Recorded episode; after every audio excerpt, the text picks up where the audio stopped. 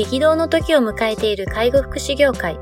ポッドキャスト介護福祉ビジネススクール松田光一のトップオブローカルは大手外資系アパレル会社のトップセールスマンから介護福祉事業経営者に転身した松田光一がこれからの介護福祉経営に求められるものについてお伝えしていきます。既存事業がうまくいかなくなってきた。今後の事業展開が不安などのお悩みを抱えている経営者の方。異業種から介護福祉業界への参入を考えている経営者の方。これからどんどん事業を拡大していこうと考えている経営者の方など、介護福祉ビジネスの入門から応用まで様々なステージの方に楽しんでいただける番組です。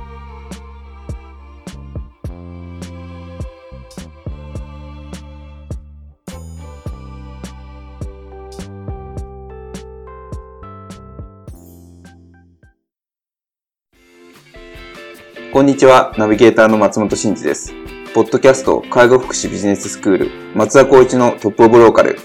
トップオブローカルとは介護福祉業において地域に密着し、地域に愛されることで地域ナンバーワンになることです。松田さん本日はよろしくお願いします。よろしくお願いします。あの前回なんですけれども、あの前回は、えっと、ミーティング会議の進め方というところでお話しいただきまして、まあ、しっかりこう時間を区切って、あの集中してあのやりましょうというようなお話をいただきました。まあ、戦略のミーティングだったりだとか、あとはまあニーズに応えているか、ヒヤリハットの事例共有だったりとかっていうところに、こう、えっと、時間を使っていますよっていう話をいただきまして、で、まあその中で、まあ、その戦略のミーティングというような中で、まあ、その利用者さんにいかにこう、選ばれるサービスを作っていくかということをことを話しているということだったんですけれども、そのサービスの作り方、介護福祉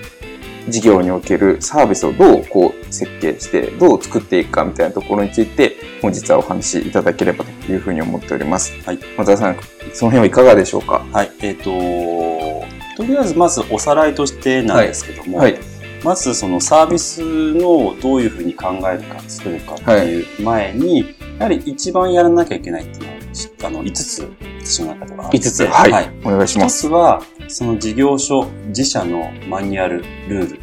をしっかりと作る。前も面接のお話の時に、はい、まあ面接だったらこういう人を取りたい。そういうのを明確にしようって話したと思うんですけど、はい、根本的に事業所っていうのはこういうふうにやっていこうっていうのをある程度ルール化しておくというのがまず一つ。はい、で、二つ目は前回でもお話したように定期ミーティングの実施。はい、できれば各種、各種の一体化ですね。で、三つ目はルーティンワークの一定化なんですけどルーティンワーク。はい。朝、パソコン開ける。はい。メールチェックする。はい、そういうようなことを常に同じ時間帯、同じタイミングでやるっていうことをまず。へえ。それはもう、あの、会社としてルールを設定してるんですか？ルールとして一応みんなには伝えていますので、まあ、それじゃないと軸がないことには、やっぱりイレギュラーって常に発生する発生しますよね。はい、イレギュラーを優先してしまうと、はい、定期的にやらなきゃいけない業務っていうのがおろそかになってしまって、はい、後で自分たちの仕事っていうのをどんどんどんどん増やしてしまうっていうことになるので、はい、時間軸とそのやることを決めていくことによってイレギュラーが発生してもそれをまた軸に戻って仕事を作業する。そうすることで就業時間の中でまあ、最高のパフォーマンスをしようというところで理念は伝えています。はい。はいで、えー、4つ目があタイムスケジュールの固定ですね。先ほど言ったようにあの、ミーティングもそうですけども、はい、例えばあ、松本さんは何をやるか、何時にやるかっていうのをちゃんと明確にスケジュールしていて、それを他の方々と共有していく。そうすれば、よくあるのが、例えば管理者の方、生活相談の方、はい。はい、あとサービス提供責任者の方っていうの年取って、いつもデスクに座ってパソコンずっとやってる。何やってるの？みたいな。ありますよね。ことを、まあ、一スタッフの方から声が上がったりして、私たち忙しいので、みたいな。そういう、まあ正直言って言葉悪いんですけど、無駄な、何かこう、モチベーションの矛先っていうんですかね。そういうのをなくすっていうのは一番明確なのはタイムスケジュールがあって、あの人はどういうことをやってる正直適材適所で配置されている会社の方針があるにもかかわらず、やっぱりそういった小言的な話っていうのは、結構皆さん現場よく聞くと思うんですけど、これでやっぱり原因があって結果があるわけなので、はいはいはい、原因を、まあ、正直これも私の性格かもしれないですけど、原因を積んで一切クリアにするというような形を取っていきたいんですね。なるほど。じゃあ、誰が、いつ何をやってるかっていうのがもう明確になってるから、ね。あの人が何やってるかっていうこと自体がもう出てこないってことですね。まあ本当にその、突き詰めて100%開示しろとは言わないんですけど、はある程度概要として、やっぱりこういうことをやってるっていうのを分かってもらうことは大前提必要であるのうんなで、まあこういった部分では、いつ何をやってるかっていうことは、やっぱり、あの、個人としても全体としてもスケジュール管理っていうのは必要になるほどですね。で、5つ目が、まあこれはもう、ほうれん草確認ですね。あーこと連なる絡相談とプラス確認はい。の徹底。はいっていうことをするっていうことが前提になります。なるほど。これがある程度定着すれば、まあ、6割方その事業所っていうのはうまく回っていくとへえ、思います。なるほどですね。なんか中身の話ですけどね。うん。で、も、集客、利用者が来なければ、利用者を獲得できなければ、はい。私たちの業務って成り立たないですし、もちろん、例えば、営利法人であれ、まあ、いろんな法人でもあれば、利益をやっぱり出せないことにはうまく回っていかないということがあって、うんあの、冒頭のお話に戻りますけども、じゃあサービスってどういうふうな形を、まあ、考えた方がいいかっていうところになるんですうが、ん。前回でもちょっと触れましたけども、基本的には皆さんよく聞く、人、物、金っていうこの3つのカテゴリーの中で、はい。まずは考えていくと。はい。てなった人、時に物、金ですね。まあ、お金は、それはもちろん1円でも多く予算があれば、何でもできる話なんですけども、はいなかなかやっぱり予算も限られてるし、うんなった時の予算も踏まえた人なのか、物なのかっていうところのフォーカスしていきます。うんじゃあ、例えば仮にデイサービスだとします。はいデイサービス、うん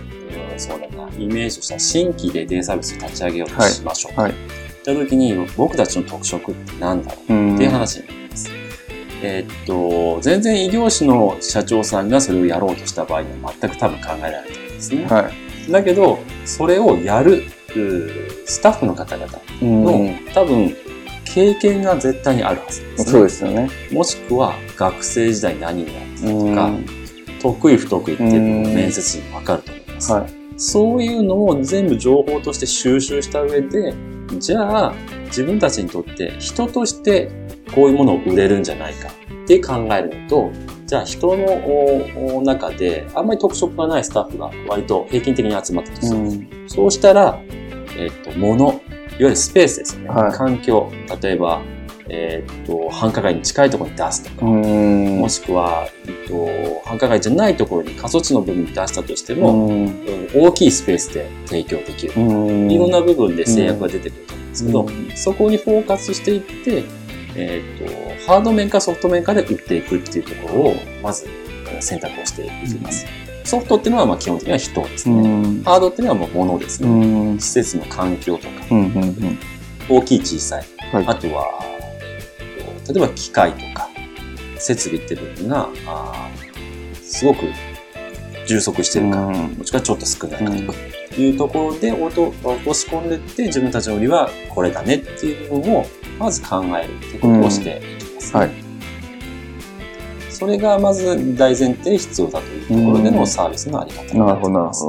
で、その上で、以前もご説明したような形で、世の中世の中的には何が流行ってるんだろうとか、はい。僕だったらこれが好きだとか、はい。そういえばお茶会ってどうなんだろううん。日本だから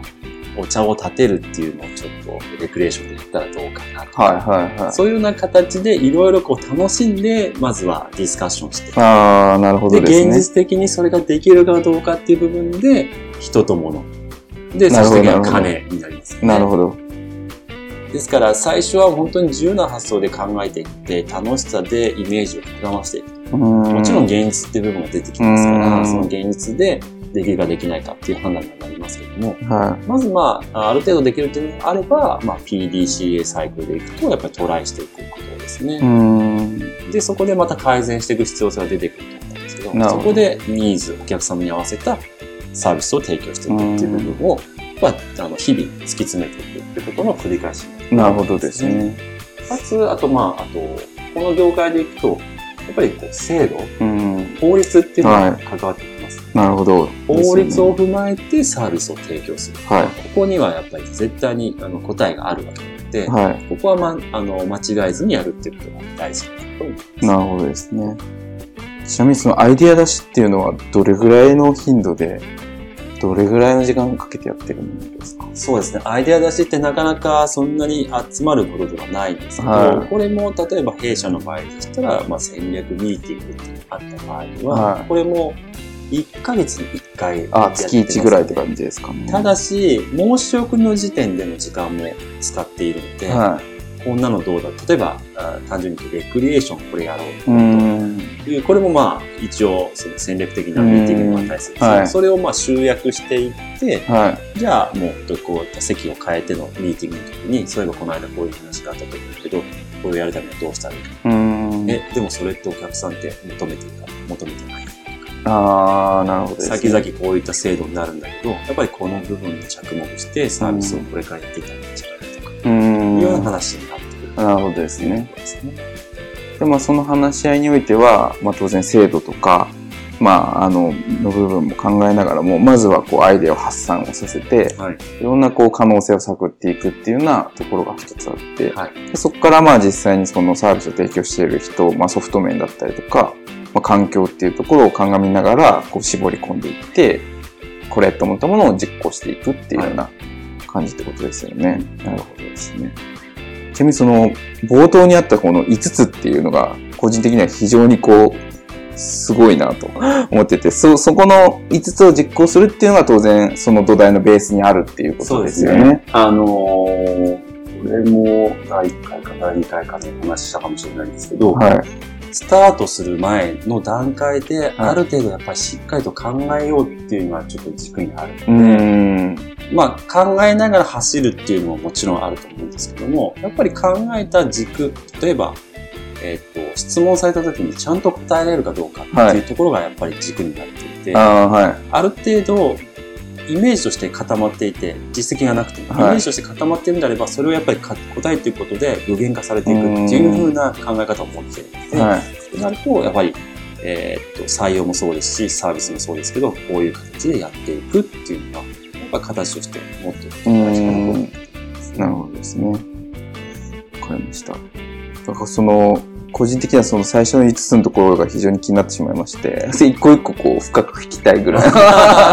話だなと。そういう振りだったんですそういうこともちょっと思って、あの話聞いたんですけど、まあマニュアルの整理、定期ミーティングの実施、ルーティンワークの一定化、タイムスケジュールの固定、ほうれん草プラス確認っていう、はいこの5つですよね。はい。これちょっと一つずつ次回以降、あの、深掘っていくっていうわかりました。話を面白いあの、セミナーでよくお話ししてあーそうですね。ちなみにこの5つに至ったっていうのはやっぱりもともとのその外資のアパレルでのマネジメントの経験っていうのがベースにあるっていう感じうん、そうですかね。その、自分でも試行錯誤していって、うん割と自己啓発系が結構自分でも好きなんですけど、はい。まあ、例えば、やはり、あの、オリエンタルランドとか、あまあ、あ、いわゆる大手はい。企業で、割とそういったあー労務環境を卓越しているところの、はい。まあ、お話を聞いたりとか、そういう担当者の方に聞くと、はい。なんとなく自分の中で集計していって、統うん。統計を取っていったら、あここに落ち着くなって。あまあ、あ、これ多分みんな基本でしょっていう話なんですけど、はまあ、それを、まあ、いかにずっと同じようにできるか。これまたあの、出たなって話になっちゃうんですけど、スポーツを控えたりの、はい。イチローさんってこれに値するんなるほど、ですよ、ね。なるほど。あの方は毎日カレーを食べて、はい。調子悪くても良くても同じすあの作業を同じ時間帯でする。はっていうことで、自分にも言い訳も聞かないし、はいかつあれをやらなかったからできなかったんだって思わない、自分を責めないっていうこともあるというのをちょっと記事で読んだことがあって、い。はそれすごいな。自分自身がちょっとこう、同じことをやるっていう苦手なタイプがあるので、自分を戒めるってこともあるんですけどい。、はこういったことをしっかりと、まあ、あの、定期的にやっていって、その成果、一定な統計を取ってい。、はじゃあそれがある程度、まあ安定したレベルになったら、ちょっと次は新しい挑戦をしようっていうようなサイクルを、最初はまあゆっくりやってましたけど、どんどんどんどんまあ、キャパも上がってくるんでい。、はい。あ、もうこれ安定した、次行こうっていう感じの、まあ、しあの、サービスの展開っていうのも同じなんですけど、そういうふうに考えてやる上での軸っていう。のがこの5つね。なるほどですね。まあこれをベ、これがもう本当にベースとしてあってっていうようなところで、まあその上に、えっ、と、プラスアルファの、こうサービスっていうところでいくと、はい、まあその世の中のトレンドとかっていうところを見ながらみんなで楽しくアイデアを出して、現実に即してこう絞り込んでいくっていうのをずっと実践していくっていうような感じってことですよね。わかりました。次回はぜひこの5つの項目について、あの、一つずつお伺いできればというふうに思っております。尺が足りないかもしれない。切って切っていかない。じゃあ、あの、本日は以上ということでさせていただきます。ありがとうございました。ありがとうございまし